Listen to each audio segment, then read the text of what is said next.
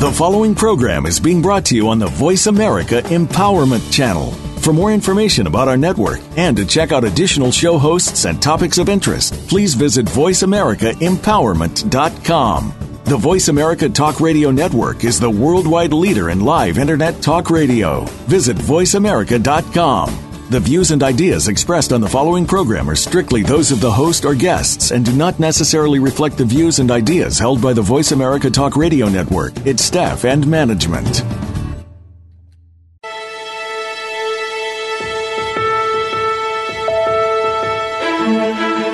There are some people that make their work just another thing they have to do.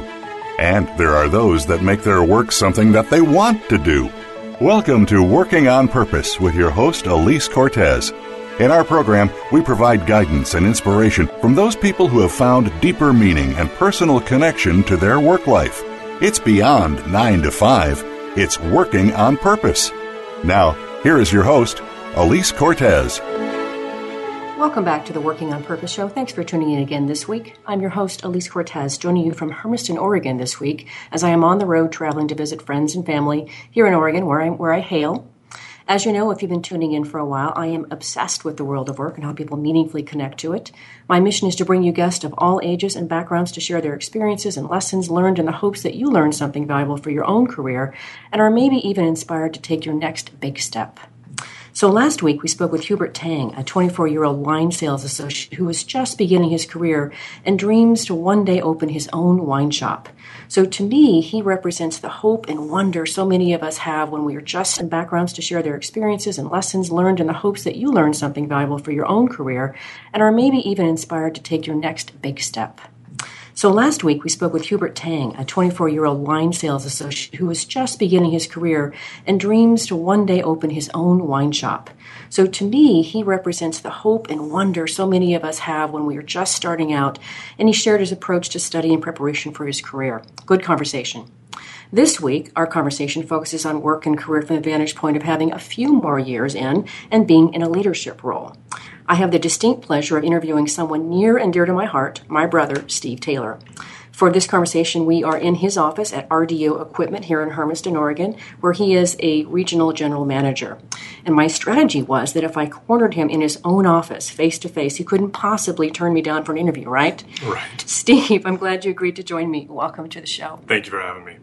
So I have lots of things I want to I want to ask you, and the really awesome thing for me is that I bet I'm going to learn things about you that I've never known in all the time that we've spent, all the decades we've spent together living on this planet. So, just to kick us off here, will you introduce yourself and say a bit about what you do at RDO Equipment? Sure. Um, again, my name is Steve Taylor. I'm the regional general manager for RDO Equipment Company Northwest Ag. So. I deal in all agricultural equipment. Um, there's more facets to our business. It's uh, construction, Vermeer, Topcon, but uh, I focus on ag. With that, um, yeah, I'm the general manager over the five Northwest stores, which would be Hermiston, Pendleton, Wasco, Sunnyside, and Pasco. Uh, we also just acquired three more stores in Montana, uh, being Ronan, Montana, Kalispell, and Missoula, which I oversee the sales functions of that as well. So a little bit of travel, I'm guessing. A little bit, yes. okay. All right. Well, I do want to know more about RDO. I've certainly heard of the company name for years and years and years, but I don't know much about it. How did it start, and what does the company do? Sure. Um, it's it's actually a really great story, and I've got to tell it uh, at many customer events. Um, the company started in 1968. Uh, Ronald Offutt is our owner and our chairman and our founder. Um, basically, Ron and his family were farmers in North Dakota Casselton, North Dakota, to be exact. And in 1968, they had a John Deere store that they dealt with. Um, the owner wanted to sell the store. He went to Ron Offutt and his father and said, "You know, I want to sell the store. Um, the only problem is the people that want to buy it don't want to rent equipment." Well, in 1968, Ron Offutt needed to rent equipment because they didn't have the capital to purchase it. So he sat down and thought, well, I need to get in this business somehow or another. So it's actually pretty cool. He sold 160 acres of potato land that they had and then he borrowed, I want to say it was $40,000 from his grandmother, and he buys the store. So uh, RDO equipment started in 68, and it was pretty, it, it's an amazing story. Uh, about three weeks into it, the owner stayed on as kind of a, a supervisor to kind of show him how to, how, show him the ropes of the business. And uh, he came to him and he said, so uh, payroll's next week. What do you got, what do you got in your account for payroll? And he goes, well, I don't have anything. I gave you all the money I've got, you know. And he goes, well, you're gonna have to figure this out. So, as far as partnerships go, they went to all their customers and said, look, um, can you prepay us for your parts for your winter inspections and this and that? And uh, the customers did it, and RDO started. So, uh, a little bit more about the business. Um, we've got 75 stores here in the U.S. We have partnerships in Ukraine and Russia and we just acquired another partnership in Australia, which is about 12 different stores. Um, agriculture, um, construction, Topcon Construction, and Vermeer is our, those are our main areas of business. What's Vermeer? Vermeer is uh, if you see a lot of the contractors, so they'll make they make equipment such as chippers, um, so small chippers all the way up to like direct boring tools, like you see those giant tools that'll that will bore pipe underneath the freeways or underneath the river that type of stuff. So Vermeer is it's kind of a special specialty business, um, but uh, that's Vermeer, mainly a contractor type of tool. Okay, so for our listeners who are not sitting here in the office with us here, I have to give you a picture. When I walked in, so I, I drove in past some, some farmland here to get to this office, and then when Steve brought me in, of course, he's, he brought me through the shop, and there are these big, enormous um, vehicles or rigs out there. One was a combine. Yep. So to help them understand what else, what other kinds of things does the company sell in terms of, ag- of agriculture? For agriculture, um, it'd be it'd be anything from a, a 25 horsepower tractor to a 560 horsepower tractor. Wow. Um, the stuff that you would walk by in the shop, we have a 9560 RT in there, which is a big track machine, basically a big pulling machine. Um, for tillage and that type of work. Uh, the combine you saw, obviously, you know, wheat's a pretty big thing around this area in this yep. basin, and so uh, lots of combines, lots of tractors, um, forage harvesters for the dairy markets. We sell a fair amount of those over in our Sunnyside location. But uh, yeah, basically anything from we're a Honda dealer, so anything from a small Honda push mower to a 560 horsepower tractor. So what do you do with a 560 horsepower tractor? I mean, what is that for? It's I mean, it's all basic tillage. If you're if you're ripping or you're you're pulling a big disc or um, any type any time of type of field preparation, um, you'll use that that big RT tractor. Um, also, a lot of guys will use them during wheat harvest. If they got like a 1,200 bushel wheat cart, you okay. have to have something with a lot of power to pull it, and mainly something to stop that 1,200 bushels of wheat that's falling behind you. Yeah, got so, yeah, it. Yeah. Got the picture. Okay, that yeah. helps because I don't think you can really appreciate if you're just sitting out there in the listening audience really what this company does. Right. The equipment is amazing. It's really impressive. Okay, so you know I have to ask because I started my, my world in human capital in recruiting. So I have to ask how long you've been here at RDO and, of course, how you got the job. So it's that's actually kind of a funny story too. Um, so I have I have some friends that work at RDO. I've uh, been friends with them for 35 years. Um, for a long time, I've been with the company for about eight years now. Um, a friend of mine that works still works here had talked to me about coming to work in sales, and uh, I always had my own stuff going on. I you know I I was a busy guy. I, I, had stuff going on. I didn't really need to didn't need another job. Well, uh, I had some life changing events in my life, and uh, anyway, I uh, he called me up and he said, "So are you ready to come to work?" And I said, "Yeah, as a matter of fact, I am." And so I came to work right here at this Hermiston store as a we call him a transactional salesman. So I, I had a little office downstairs, and I sold CP equipment, the small stuff, the lawnmowers, the maybe up to 100 horsepower tractors, and uh, that's how I started. But it uh, it's been quite a quite a ride over the past eight years. Okay, so eight years, and when I consider starting in the sales capacity that you did and where you are now, one of the things I want to get to in this conversation is just how exactly you did that. Sure. But before we get there, I also know that you had a big life, a full career before you ever started this business. So can you sketch a bit of that? What did you do before you came to RDO? Sure, absolutely. I mean, I think as you as you well know, growing up, uh, uh, you and I were always pretty, seemed to be pretty busy working at mom and dad's restaurant, right. and uh, we learned to work at a very young age. I started working. Um, I got out of the restaurant business when I was about 14 and started working on a farm. Um, anyway, I uh, worked on the farms through the summer. Went to school for a short bit after high school. Went to work for a company called Commercial Tire, which is a which is a large tire retailer. I worked there for till about 2001. Came back home did some government contracting work, and uh, again, I, I, had some changes in about 2005. Um, I was uh, I owned a parts store, uh, I owned a repossession company, and um, I bought and sold a lot of cars, and I had a, a small body shop. So I was pretty busy, and uh, it's funny though, you know, when we talk about how you get to where you're at and what you you know how you got here. Um, it's really amazing when you look at uh, at the way the way business is. You know, if you're in business by yourself, you've got to you got to figure it out. Mm-hmm. Just like we talked earlier, well, Ron, you got to make payroll. What are you going to do?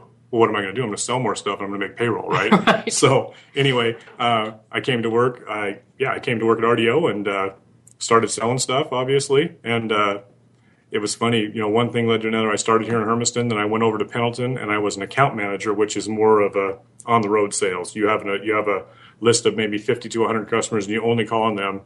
You only take care of their needs. You sell them. You sell the whole dealership. We're a solutions provider. That's really what we do. We sell part sales and service. We find the right equipment to meet your needs. But uh, I did that for about oh 19, 18, 19 months. Oh, well, the store manager position came open in Hermiston, and I applied for it. And uh, it was really funny. I, have learned a lot since then, but I remember sitting in an interview, and um, it was actually um, several of our leadership folks out of Fargo, because that's where our main office is, came down and they were interviewing the final candidates, and I happened to be one of them. And I said, they said, so, you know, what makes you a good leader? And I said, I said, I'm driven. You know, you can always there can always be a canned response like, oh, I, you know, I follow the process, I follow the procedures. Well, I follow those to an extent, but I mean, I'm dri- I'm a very driven individual, and I don't. Uh, when I when I look, I, am a broad picture type of guy. You know, I know I know where I want to I know where I want to be. I know where my team wants to be, and I know how to get us there. So um, when they had asked, you know, you know what what makes you different, and I said, you guys just have to watch me. I said, that's I'm, I'm, I, I said I can't explain what I do. I just do what I do, and you'll be impressed. And there you go. So Hermiston store manager for about a year and a half. Went to our Pasco store, which is the biggest store in the Northwest, for about eight months. Became a general manager after that. Okay. One of the things I have to actually say out and call out for our listeners is right the importance of really just knowing in your own bones that you're good at something, yeah. being able to convey that confidence to somebody where it really, when and where it really matters. That is that is golden, mm-hmm. right? That's just gorgeous. And then along those lines, the other thing that I wanted to understand, because so many of our listeners out there across the world have had various kinds of careers, and they're wondering, gosh, did I waste my time doing six years with this and 10 years with that? Can you help us understand maybe what is your perspective about how those previous experiences have maybe helped you in the work that you do today? Oh, absolutely. I, I mean, I, I wouldn't change a minute of my past, uh, my career, my careers, um, the life experiences that you learn. You know, when uh, when I was in the tire business at a real young, at a very young age, you know, I was managing my first store when I was 21 years old. A lot of things I didn't do right, obviously, but a lot of things you learn from. I mean, mm-hmm. I'm that was 20 years ago, right? So, um, 20 years goes by, and I mean, you take your knocks and you learn and you move on and you you get better, right? It's all about getting better. It's about being. If you want to be a, a good leader, you're always you you you always have to constantly improve and try to improve on what you're doing and and uh, and how you're going to lead that team. And so, I mean, I wouldn't change a minute of my past. Absolutely not. I mean, you learn. And so, what kinds of things? For example, you know, you you had that you had the body shop, you had the um, repo business, yeah. you were in the restaurant business, you had farming background. Help us understand how those things contribute to what you feel like you know today and what you did learn. Well, I think it's it's all about learning. I, so if if I the really nice thing about the the business that I'm in now is yeah, I did. I, I farmed. I did that. You know, I worked for a farm. I understand equipment. I understand I understand what works and what doesn't in certain applications. Now you learn a lot more as you as you go through it, but uh, um, and then the basic business sense, like we had talked earlier, when you when you've got uh, when you've got enough stuff going on. I mean, everything has to work because if it doesn't work, it's not worth doing. I mean, mm-hmm. you it's and I mean, yeah, you, everybody wants to make money, everybody wants to be successful, but uh, you've got I'm so the basic business knowledge. I felt I was pretty good at that because I'd done it. You know, I I, I know how to look at a balance sheet. I know what a P&L looks like. I know I know I know those things. I know what our hard costs are, and I know what I need to do to get to, to get above that and make profit. Um, you don't if you and if you've never done it, it's pretty tough to to lead somebody to, to lead a team of people and have them understand how that's going to work. Totally agree with that. And one of the things that comes to my mind here that I, I, have to just kind of cue up for you, and we haven't talked about this at all, but I, I one of the things that I've always known about you as your big sister is that you are you're great with people. I mean, really. I mean, you can walk into any situation and you just you get people. You can find a way to connect with them, and you're on their same page. Do you think you got that from the restaurant business, or is that just Steve Taylor? You know, I don't know. I think maybe a lot of it was the restaurant business. As you know, we dealt with people every day. Mm-hmm. Um, but uh, you know, I think that you can you can train you can train somebody to be a good manager. You can train them with the processes and the procedures, but you can I don't think you can really train somebody to be good with people. I mean, there's lots of books you can read. There's I mean, and I've read them. Trust me, I've read them, and I've always pulled if I can pull one or two pieces out of one of those books, that'll make me a better leader, then that's what I'm going to do. But you know, I think maybe you're right. A little bit of that came from the restaurant. We started at a very, very young age. Yeah, we so, did. Well, I know for me, I mean, I've told Dad many times that he saved me because I was supposed to be the town librarian. there you go. right? I was supposed to be the person that just looked at books all the time. It wasn't until Dad made us work, made me work in the restaurant that it forced me to develop my personality and my comfort around people. Right. I think you already had an advantage there. I don't think you had to overcome that that the same way that I did. I think there was still a, a, template in place there for you, but I think maybe you got some training along the way too that helped the process. I don't know. Certainly, okay. no, certainly. Um, and I mean, I don't know if we'll get into it later, you know, as, as we as we talk over this next hour. But uh, I mean, I've had a lot of opportunities to become a better leader at RDO, more than any other any other company I've ever worked for. Um, I was a member of a management institute group, which is a 30 month group, and uh, that's what you do. I mean, it's all about learning. It's all about becoming a better leader, and uh, it's a long 30 months. It's a lot of work. Uh, um, my friend Luke Nornberg, who you met earlier, is in that in that program now. Um, it's a ton of work. Um, as you come away from that, you just you learn you learn more about being a better leader. You learn more about being a better coach, um, and I've certainly picked up a lot since I've been in RDO. I do want to talk more about that. In fact, I have several questions specifically that I want to address to that. But before we get there, before mm-hmm. we get to that place, I think it would be helpful for our listeners to understand your day to day. What what's involved in a typical day for you? And I know they're all over the place, but generally speaking, they certainly are. Day to day operations for me, um, from a sales standpoint, is uh, so I'm responsible for all all sales that run through the Northwest. I'm responsible from the start to the finish to um, to putting together sales plans to budgeting with with every single account manager that works for us. Um, my my role is a little different than that of a um, maybe a normal general manager. I do have a few managers that report directly to me. I've got ten, excuse me, I have nine account managers that are salesmen that report to me as well. Um, so the day to day is, you know, this morning before you got here, every Monday morning we have a Monday morning sales call. We talk about uh, crop conditions, you know, what's new in the market what have we done? What have we done to be a better solutions provider? We go through quotes and sales with the guys. Um, that happens every Monday. After that, I'll normally have a meeting with whoever my direct reports are at whichever store I'm at. That can vary big time. I mean, it can be in Hermiston or it can be one of the other stores in the Northwest. But uh, I sit down with them and go over their sales plans, what it looks like for the week, what their activities were for the prior week, and uh, then you go from there.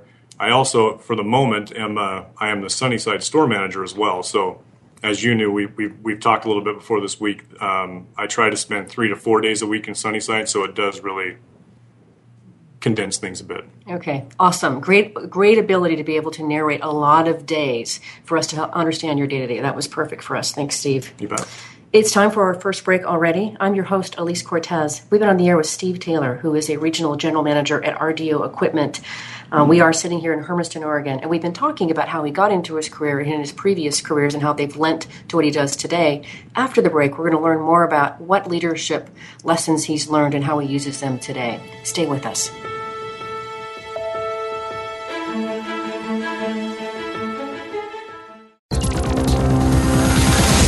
It's your world. Motivate, change, succeed. VoiceAmericaEmpowerment.com. Alise Cortez is a speaker and engagement and development catalyst. She designs and delivers professional development, leadership, and engagement workshops and can bring her expertise to your organization. She will help ignite meaningful development within your workforce that will increase employee engagement, performance, and retention. To learn more or to invite Alise to speak to your organization, please visit her at www.alisecortez.com. She would welcome the opportunity to help get your employees working on purpose. Like so many others, do you put on a game face to the world? The pressures of work, home, and personal life exerts its toll on us on a daily basis. Yet, it feels risky to let others see what lies beneath the facade, let alone talk about it. What would be possible if we could connect with each other at a deeper level in the place where our shared humanity lies? Tune into Stories from the Heart of Leadership with host Shameen Sadik to discover how to do this in your own life. Listen live every Monday at 2 p.m. Eastern Time, 11 a.m. Pacific on the Voice America Empowerment Channel. Follow us on Twitter for more great ideas at Voice America Empowerment.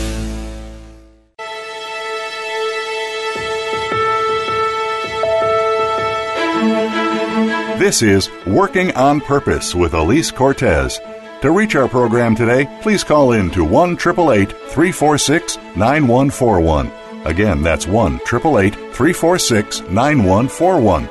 You may also send an email to Alise, A L I S E, at AliseCortez.com. Now, back to Working on Purpose. Thanks for staying with us and welcome back to the Working on Purpose show. We're here with Steve Taylor, who is a regional general manager at RDO Equipment Company.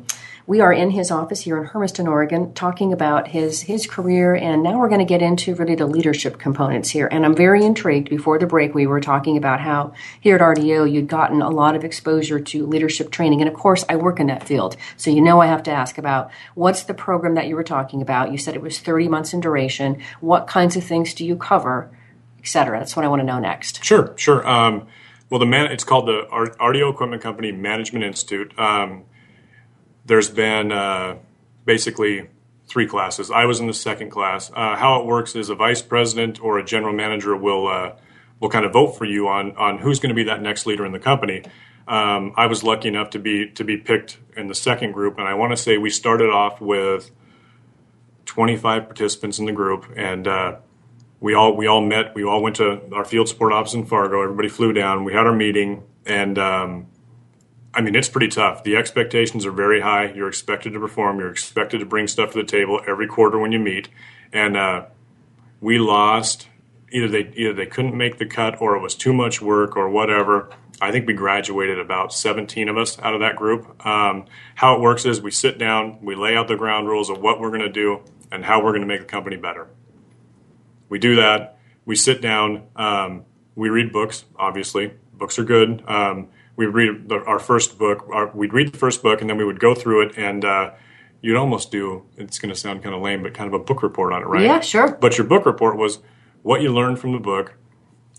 You had to do. Uh, I want to say the first one was maybe a ten minute presentation. You you do a PowerPoint presentation of what you learned, how you're going to take it back and use it at your location, and uh, you know where you're going to go from there. So as it grows you start kind of getting a network, and then we do cap. They were called capstone assignments. So when it's all said and done, after that 30 months is over, um, we would all we would we would either be in a group of one or two or three or four. My, I, I, was lucky enough to be paired up with a very good friend of mine. Um, his name's Colby Gergovich. He's an aftermarket manager for our Vermeer Group down in Southern California.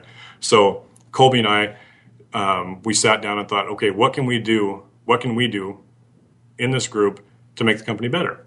And so we sat down, and I mean, we brainstormed and we worked and we worked and we worked and we set up a mentorship program, right? Mm-hmm. So there's coaches and there's mentors. I, I had a coach when I was in the when I was in the session.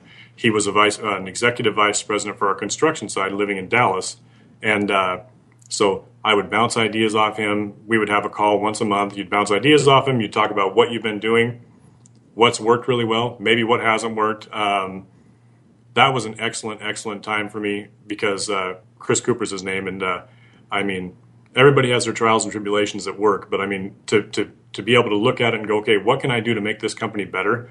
Because you know they've invested a lot of time and money into me, mm-hmm. and I mean, I want to make it better. So we did the mentorship program, which has worked out pretty well. Instead of doing doing it at a at a, a whole company level, we can do it regionally. So we can have we can have a mentor for a new employee or whatever. Um, and that's worked out really well. So that was one of the programs that, that we came up with there. But I mean, there's there's tons and tons of different programs that come out of that management institute. Um, it's really nice because when you're done with it, you know that you've accomplished something, and you know that uh, that RDO trusts you. I mean, it, at the end of the day, um, if you can do if you can if you can do one or two little things and make the company better and make make the employees happier, it's just it's a win win. But mm-hmm. the 30 month group is it's it's a lot it's a lot of work it's long but i i mean if the networking that you build with with people across the construction and vermeer and ag i mean you can't beat it. And i'm i'm actually lucky enough to be a coach now so i have somebody in the group that i coach that is actually a store manager in redfield south dakota. So there you go. Awesome. That's really awesome. I, I, love to hear that because, again, I do a lot of work with leadership development, and I think it's really important. And some companies do it really well, and others are on their learning curve. Yeah. It sounds like RDO's got a really solid program in place, and I think that's fantastic. I remember a little bit about when you were going through that program, and I knew it was intense. Mm-hmm. Um, so I guess what I'd also like to understand, and I, I have zero inclination, I have no idea, no purview into this with you, even though you're my brother How would you describe your personal leadership style? You know, my my personal leadership style is uh, is really hands on, um, especially on the sales side because that's what I like to do. I mean, I want to be able to coach my guys to do better, to perform better, because if they perform better, the company does better. And you know what? At the end of the day, we talked a little bit last night about commission sales guys. Then they make more money for their family. Mm-hmm. Um, my personal approach. Um, I know that we had spoke last week when I was in Idaho. Um, that was a great week for me. In, the in the equip the ag equipment industry right now, um, there's a lot there. There's a lot going on. Commodities prices are down. Everybody's got a lot of used equipment they need to sell. Um, I believe that we are ahead of that game. We started we started thinking of better, new and innovative ways to move equipment probably 18 months ago, which puts us ahead of the curve. But we decided to, to, to make a run into southern Idaho, and we we traveled probably 500 miles out of our AOR, and we were able to.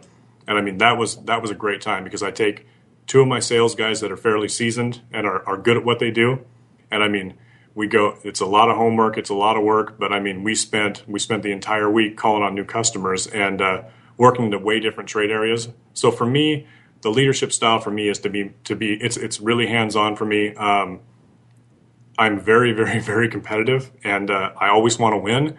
And uh, it's nice to be able to work with those guys. And you know what?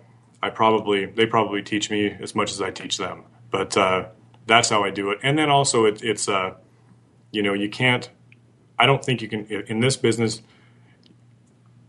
You really can't be a true leader unless you've been there, done that. I mean, I can I can go in the shop and work. I can work behind a parts counter. I can sell equipment. Um, I can do admin stuff if need be you've got to be able to prove to those guys that you've been there and done it. And uh, that's kind of that's the approach I take. Mm-hmm. And you know it. Yeah, I completely agree with that. And that the other thing that I think is interesting that I think I've observed in you, and I certainly feel the same way for myself, is that I wouldn't ever ask anybody to do something that I wasn't willing to do myself. In fact, usually am doing it side by side with yep, them. Absolutely. Yeah. Um, another thing that's interesting about what you're saying, because if you're a hands-on leader, one of the things that I, I, think you must be doing, and especially when you're on the road with your with your guys, I don't know if there's any gals there or not, but um, it, it is the idea of coaching and training them, right? So there's generally two kinds of coaching. There's there's proactive, which is when you're you're trying to develop somebody mm-hmm. and nurture them and grow their skills, so that they can be more successful in the future. And then there's of course reactive when you're trying to intervene. If maybe they're going down the wrong path, they're doing something maybe right. maybe not the best way. Right. Can you give us maybe an example of, a, of the proactive when you're out there in the trenches with your with your people and you're trying to teach them a good way to sell and connect with customers? Can you help us understand what is that that training look like or sure. that conversation look like? No, absolutely. Um, I think you got to be proactive. I mean, it, to me, if I look at it now, do we need to be reactive on occasion? Absolutely. Um, but to be proactive, I think in the business that we're in, we need to know that customer's business. We probably should know that customer's business better than them. Um, and that takes a lot of learning. Um, I think that uh, understanding the customer's business, and for me, understanding them on a personal level and under, you know knowing them, knowing their family. Um, mm. We do that a lot. Um, the, but the main thing is understanding their business because if you go out to a customer's place and you have no idea what its business is, you really don't have a shot to to to build that relationship. And again, we we don't just sell iron. We, are a solutions provider. That's what we do. You know, I, I find it it's it's amazing. Christy Offutt is is our is our chairman now because Ron has kind of stepped back a little bit and uh, is trying to retire. Christy is is the best lady in the world. Um, what she always says is she says, you know, we are we're a service company that just happens to sell equipment, and that's what we do. That's we, cool. We provide a service. Hmm. That's really cool. Yep. Um, so the other thing that's interesting, what you just said there, you just said that you also get to know their families. Mm-hmm. Why is that important? Why do you do well? Because that? I think, and it's not because we want to sell more stuff. It's because I want to know. I want to build relationships. Um, you know, it's it's amazing I, I have customers that, that, that bought from me when I was an account manager in Pendleton that I still have a great relationship with, and they still call me with questions about, uh, you know, what what do we need this year? What do you think? What do you you know what what do commodities prices look like? What do you think we need to do next year? Da da da. Um, and I think that uh, knowing them on a personal level, you're friends with them, right? You build that friendship, you build the relationship. To me, and again, it's not about just selling equipment. You know, it's about it's about building the friendship and knowing that they're. I mean, they have no reason to call anybody else because they know that we're going to take care of them. They know that I have their best interests at heart, or our whole our whole team does, and mm-hmm. that's what it's about. I mean, it's not about just selling equipment and, and having these fake friendships that don't really exist. It's about truly having a relationship with the customer and understanding, you know, what they do and their family. Mm-hmm. Well, that's the thing that I've always known about you that I think, you know, comes across just so loud and clear. You are just real. You know, what you see is what you get. Oh, yeah. And, and I like that about you, and I bet your customers do too. And, and, and what you just said there narrates that or illustrates that beautifully. Mm-hmm. I could totally see that coming through. And maybe this gets to kind of what you were just talking about there, Steve, but I always like to ask my guests on the show, what is it you like about the work that you do? What's enjoyable? What's meaningful about it? And I know I'll just bet that that relationship piece is pretty important.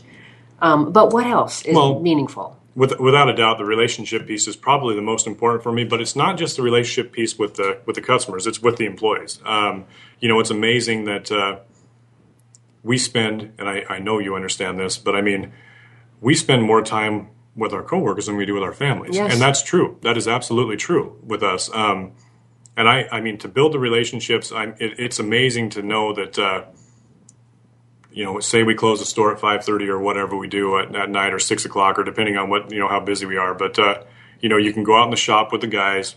You can have a beer with the guys. You can visit, and I mean, before you know it, you're visiting, and it's seven thirty, eight o'clock at night. Yeah. Because you you don't really want to leave because the conversations are so good. But I mean, what I love about it is is um, it's a family. This is our this is my family, and uh, it's a great deal. I mean, truly a family. And I mean, we can I we we talk about. I mean, we, I've read books to where you, know they talk about that cult like. There's lots of companies that are cult like, and uh, we truly are. And I'm good with that. I want to be that way. Um, I want to be able to know that I can go to any technician in the Northwest at any time of the day, any time of the night, and say, "Hey, I need some help with this," and they're going to come help me and I'm going to do the same thing for them, and that's the way it should be, mm-hmm. and that's that's that's the best thing for me. Okay, I have to drill down on that, Steve, because it's fascinating. Because what you're getting at is a really high quality company culture. It's yes. really what you're describing. Absolutely.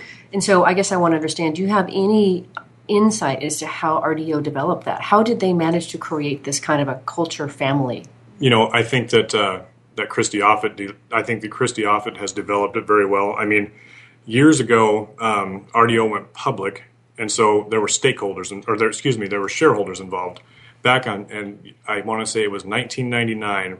The the Offutt family decided to buy the company back. Right, mm-hmm. Christi came on board, and uh, we have uh, it's all stakeholders now. It, we don't look we we look at um, and I should have brought it in here, and hopefully at the next break I'll bring it in and show you our stakeholder wheel. But uh, it's got our core values on it, it's got our stakeholders on it, and then we look at that every every time we make a decision. You can look right at that stakeholder wheel and go, okay, how's this going to affect the communities? How's it going to affect our manufacturing partners? How's it going to affect our employees?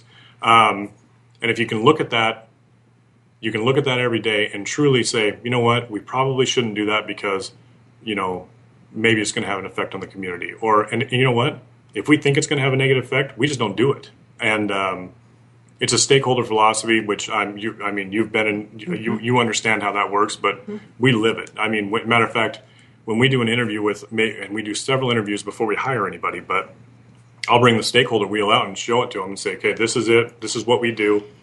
Tell me what one you like the most. Hmm. And I mean, we have play to win is one of our core values, and that's a great one. And I used to be the play to win guy, but now I'm more of a create opportunities or partner with employees. Okay. Um, but I like the people to look at it and, and and tell me what they like about it, and explain to me why they think that's a good core value.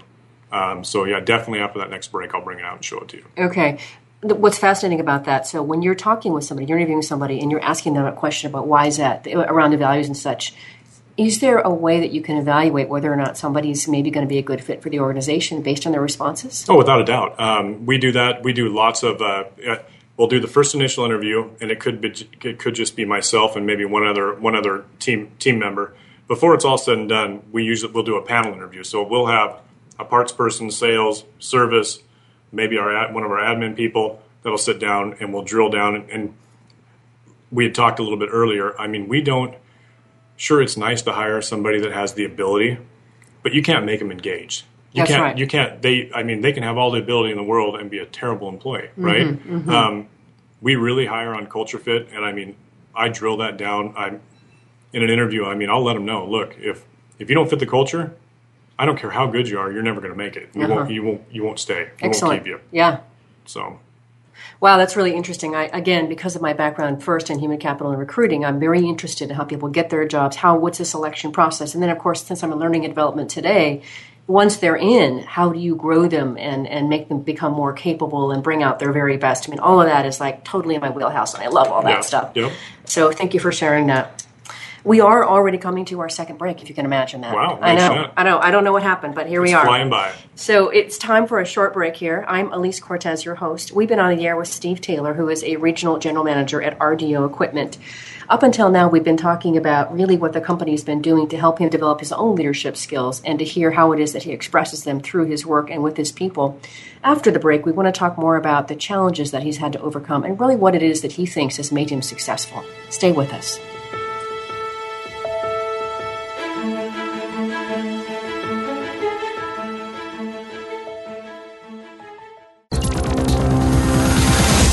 It's your world. Motivate, change, succeed. VoiceAmericaEmpowerment.com.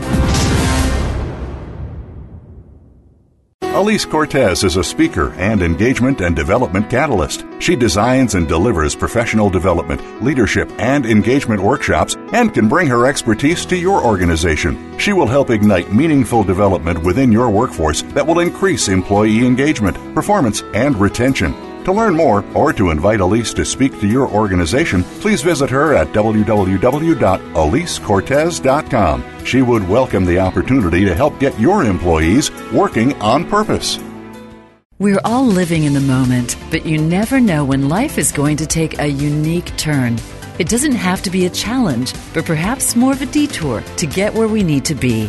On The Sky's the Limit, host Karen Levitt knows that experience, having faced it herself. Learn about her journey from a life changing event to where she is now. Her guests are amazing people who are living these experiences and overcoming obstacles. Learn from their stories every Wednesday at 8 p.m. Eastern Time, 5 p.m. Pacific Time on Voice America Empowerment. Follow us on Twitter for more great ideas at Voice America Empowerment.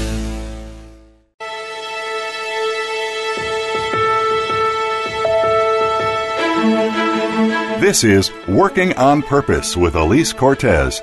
To reach our program today, please call in to 1 346 9141.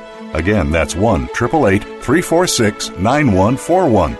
You may also send an email to Alise, A L I S E, at AliseCortez.com. Now, back to Working on Purpose. Thanks for staying with us and welcome back to the Working on Purpose show. I'm Alise Cortez, your host. We're here with Steve Taylor, who is a regional general manager at RDO Equipment Company. We are talking today from his office in Hermiston, Oregon, one of the places he offices from, I should say. And up through now, we've been talking about really how he's developed his leadership skills here through the company and some of the offerings they provide in terms of leadership and training. And, and next, we want to talk a little bit more about this idea. He mentioned earlier the idea of the stakeholder wheel here at RDO. That really is a core component of how they work and how they do their business. And so I asked Steve to say a bit more about that. Sure. To help us Ab- understand. Absolutely. Uh, I mean, I guess I'll, I'll- we'll we'll talk about it. I, I brought it in obviously for you to see, but if you look if you look at it, it shows RDO Equipment Company in the middle, which you can see. On the outside is our core values, and on the inside is our stakeholders. Right. So uh, our core values are partner with employees, build customers for life, create opportunities. We do what we say, and we play to win. Those are that, that's what we live by. And then on the in, on the inside of the wheel, it shows our, our stakeholders, which are communities, customers, employees, manufacturer partners, and owners. And uh, it's amazing. And I, I, I I don't know what, when to get into it, but we have open book meetings every month, and every store has an open book meeting. And every month, we talk about the stakeholder wheel. We talk about what we've done, you know, how how the decisions we have made have, have affected those those uh, stakeholders in the middle. And um, in our open book meeting, I don't know. I've never worked for a company that is as transparent as we are. Every employee at every location knows exactly where we are financially and where we sit, where we're at with our stakeholders. Um, every month we do them. Uh, We go through the financials for every service department. We talk about what we can improve on, what we can do better. What can the parts and sales guys do? As I said earlier, we've got a lot of equipment we're trying to sell and move out. Um, with that, you know, the profit isn't isn't obviously as big as we want it to be in the equipment side because we've got to move equipment. So what are we going to do? What are the parts and sales departments going to do to help us move that equipment? Well, obviously, it's going to be aftermarket support, um, and it's just amazing. Uh, the if you look at the wheel, it's um, it's truly something we live by. And again, we don't make any decisions unless we know how it's going to affect all of those stakeholders. Mm. So I'm that's the we've got them in every office. You know what's awesome about this for me, Steve, is as you as you probably know, at least on some level, that one of the ways I amuse myself is that I'm a meeting and work researcher, and I've been working at this for years. And the research that I've just finished working on with a colleague of mine, Owen Lynch, is that we came up with 15 modes of engagement. And what you are talking about here is the, the mode that we call organizational mission alignment. The idea is, is that some people find a lot of their meaning by finding an organization that really just fits with who they are, with their values, how they do things. And it's so comfortable and it's so homey for them that it feels like it's another skin almost. And that's what you're describing. Right. And how wonderful that you found RDO and this is a great fit. I mean, everybody wins here. Yep. So just when you were talking, I realized, oh my gosh, that's the mode of engagement he's exhibiting. Wow, that's so cool. Um, and, and how cool it is that you love this. Um, we are looking at this shareholder wheel right now in front of us, and it's crisp, it's clear. I see you light up when you talk yep. about it. It's fantastic. Absolutely. Okay, well, on the other side of things, as I mean, nobody gets to where you are you're eight years in here. Nobody gets to where you are without a few challenges and bumps along the way. Absolutely. One of the things I like this show to do is to help listeners understand how people do get to where they are. I mean, they didn't just, it didn't happen overnight and it surely wasn't easy. Right. So, can you help us understand maybe one or two big challenges that you have gone through and how you navigated them and how you helped, how they helped you come to the other side? Sure. Um, one of them, I guess, the main one that I would talk about would be our, would be um, well, actually, would be like our inventory situation, and uh, that is a challenge. That is certainly a challenge um, because knowing that, knowing that, you know, there's X amount of uh, there's X amount on our balance sheet. We know where we need to be, and we know we've got to get there by January 31st is when our fiscal year ends. But anyway, um, this is a pretty recent one. But uh, the challenge is where do we go? Where do we go with equipment um, other than our normal customers in our in our in our regular area of responsibility. Um, that's been a huge challenge, but I mean, getting working with the guys to think outside the box of what we can do to make to to alleviate an inventory problem. And as I said before, we are not the only ones that have an inventory problem, but we, you know, you basically you have to look at it as if it's your business, right? This is our business, and it's our job to to make the business profitable and to look at all of our stakeholders and make sure we're making the right decisions for everybody. Um, that has been a big challenge. Um, thinking outside the box and thinking of new and innovative ways to sell equipment when you've got you know you can leave this store and in the in oh, I mean in either direction you can probably drive by over the next hundred miles you can drive by five different John Deere dealers. Mm. that is not us right? Okay. So what are we going to do? I mean we don't sell on price. We sell we sell on the RDO promise. We don't we're not we're not a price driven group. Um, but to alleviate those issues, I mean, certainly moving outside of our trade area and uh, maybe offering better finance options, building that relationship with those guys that are 500 miles away, that's very challenging, um, especially when they have a good dealer group that takes care of them. So that's a big challenge. Um, another one would be, you know, basically working with so many different employees. You know, when I was, uh, even when I was in the tire business, I I kind of had my own group of people, right? And we were pretty tight. Everything works out pretty well. When you come, when I working here at RDO, I work with, you know, I work with five different stores in the Northwest and a tiny bit in, in Montana, and you don't know those people. And uh, getting them to understand you and how, you know, how I tick. I've got a, re- I, I have a different personality, as you know. Um, I'm, I'm real direct. I'm real to the point. Um, I'm a bit of a clown sometimes, which, uh, which may or may not upset people on occasion, which is okay. Um, but you know, I think for me, getting working with those people and having them understand me and how I tick, I, I truly believe that uh, you know they're they understand me and they can appreciate me as much as I can appreciate them. You know, we talk about you and I have talked about a little bit about the Gallup surveys and those type of things, and we do those. I mean, we used to be the Great Place to Work. We did those every year, and you know, you kind of look at that Great Place to Work and you'd say, okay, you know, what can we as a company or we as leadership do better for you on the great place to work, right? And that's kind of what we took from it. It was still a great survey. We still got a ton of great information on it. We moved over to the Gallup one two years ago, and now you can actually look at that and you can kind of gauge how engaged these these folks are. Mm-hmm. Great place to work showed a little bit, but it was more of the the employee looking at the leadership and saying, okay, uh, well, I want uh, you know we don't have enough jack stands in the shop, or we don't have this or whatever. You look at the Gallup one, and it's really all about engagement. Now you can almost look at it, and we look at it now to where we do our Gallup action planning every quarter, right? We update them every quarter. Um, now you can look at it and go, okay, my team, my team is certainly engaged. They're certainly engaged. They're they're a great group of people. But now we actually have kind of spun that back to go, okay, what can so everything looks pretty good. We feel real good about how engaged everybody is, right? So how is that going to benefit our stakeholders? How's that going to benefit our manufacturer partners and our owners, right? So you can look at them and go, okay, so now let's sit down and make a plan of what we as a group are going to do to make it better for everybody, not just leadership making it better for one certain group of people. Now we can sit down and, and look at those surveys and go, okay, how are we going to how are we going to grow the business? You know, what what commitments are you going to make that I'm going to make to make the business better and grow our business? So I kind of got on a tangent. I'm sorry about that. No, I like that. I like that tangent. I was going to weigh in on that tangent. Thank you very much. You bet. Because I, I like that. Uh, I am also a big fan of the Gallup organization. I believe in the work that they do. In fact, I am a Gallup certified strengths coach. I like their surveys. I think data is really important. Mm-hmm. And I think if you are continually taking that pulse, as it seems that you are, I think that is a wonderful way to help develop your people and, and make sure that you're paying attention to what they have to say, what matters to them, and how they're connected to the organization and their work. So I'm not surprised that you're using something to be able to to bring back and register that pulse, that heartbeat. That- So I didn't know it was Gallup, but that's awesome. Yeah. Yep. Okay. Um, all right. Well, my next question here, which I'm going to guess you might struggle with just a little bit because I know you're kind of a humble dude that doesn't talk much about yourself, but it is important for our listeners to be able to have an idea of when people think about, wow, you know, you've you've come a long way in a fairly short amount of time. You're not a very old man. You know, you're especially not because you're younger than me, right? But Right. I, I, and you're clearly a successful person, Steve. You know, you've done a lot in your in your short time. But I want to understand if you can help us figure it out for you. What do you attribute your success to? Why are you successful? Do you think? Well, um, you're right. I am. A little, I, I am fairly humble. Um, I think that uh, you know I've been lucky enough. Um,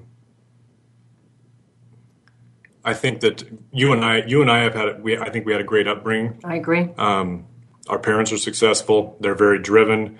They do the right thing.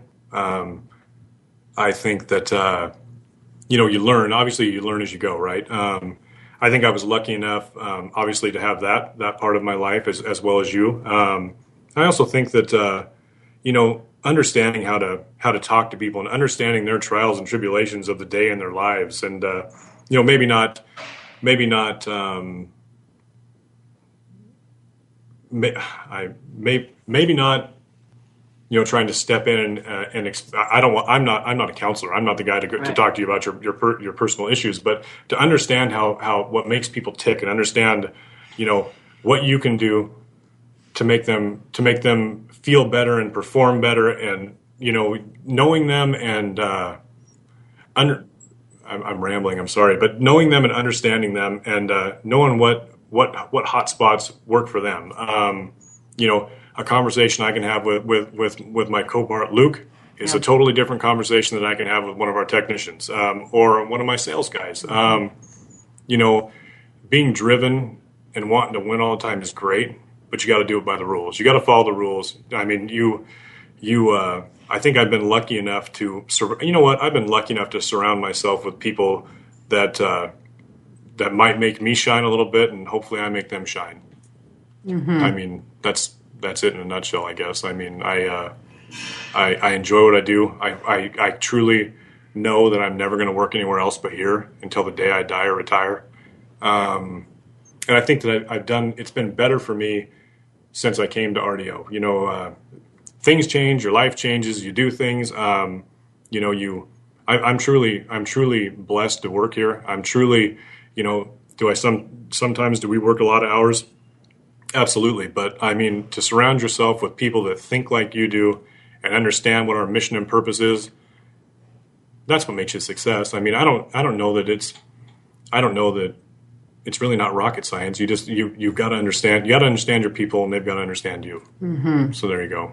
Many great points in that, Steve, and just a couple that I want to I just want to call out of that because I think it was it was a gorgeous rendition. But one of the things that you said that's so important that I completely believe in is the importance of surrounding yourself with other people who are smart, intelligent, successful. Right? Your who, your people, your community, and who it is you plug into is so important. And I think that's such a great message for our listeners. Is Sure. you know, keep in mind who it is you're hanging out with, right? Because you're going to become that group. Without a doubt. And I think that's beautiful advice for our listeners as well. And, and certainly, too, one of the things I would certainly say about you is that you are a very hard worker. You said you're very competitive. You are competitive.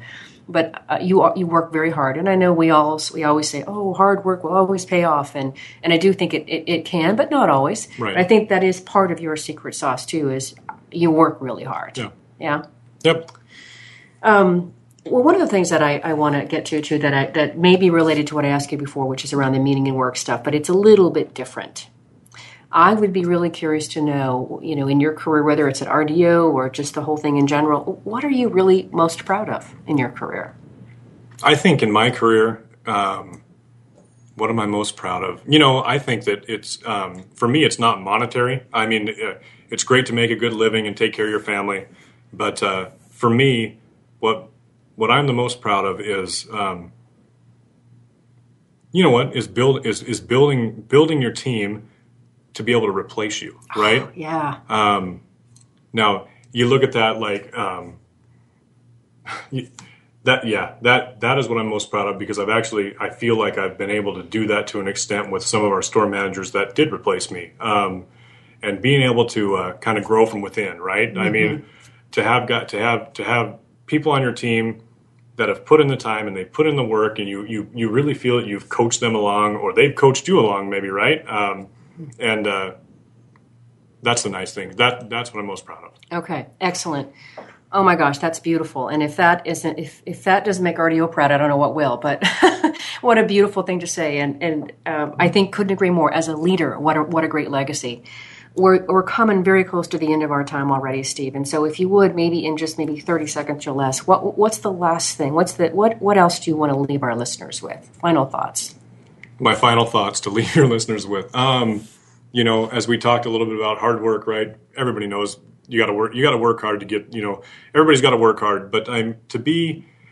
I mean, if you if you want to be a manager, you want to be a leader. Look at your people, understand what makes them tick, and and be personable with them. I mean, they're not a name and they're just not a number. I mean, they're your coworkers, they're your team members, and I mean, you're the coach, you're the quarterback. Make the plays and get it done. Wow. Great way to finish, Steve. I so appreciate you taking time to be on the show. I know you're very busy, you're all over the place. Thank you for being here with me today. Thank you for having me. Wonderful. So, if you want to learn more about RDO Equipment Company, you can visit their website at www.rdoequipment.com. And if you want to contact Steve at all and chat with him more about his his journey, what he's learned, etc., you can send him an email to staylor at rdoequipment.com. This has been a very interesting conversation for me, illuminating in many ways. I knew I would learn things about you, Steve, that I didn't know in the 41 years that I've known you. Uh, so next week will be a different conversation as well, one that I hope you'll also find quite illuminating. We'll be speaking with Nancy Schugert, who began going blind at the age of eight, but managed to literally prove everyone wrong, who said she couldn't go to college or go to school by attending college and pursuing her dream of becoming a teacher despite her vision challenges. She has a very colorful and inspiring story to share, and I hope you'll tune in for it. But meanwhile, remember, work is at least one third of our life, so let's work on purpose.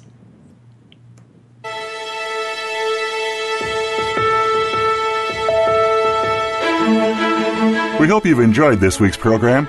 Be sure to tune in to Working on Purpose, featuring your host, Alise Cortez, every Wednesday at 6 p.m. Eastern Time, 3 p.m. Pacific Time on the Voice America Empowerment Channel. This week, find your life's purpose at work.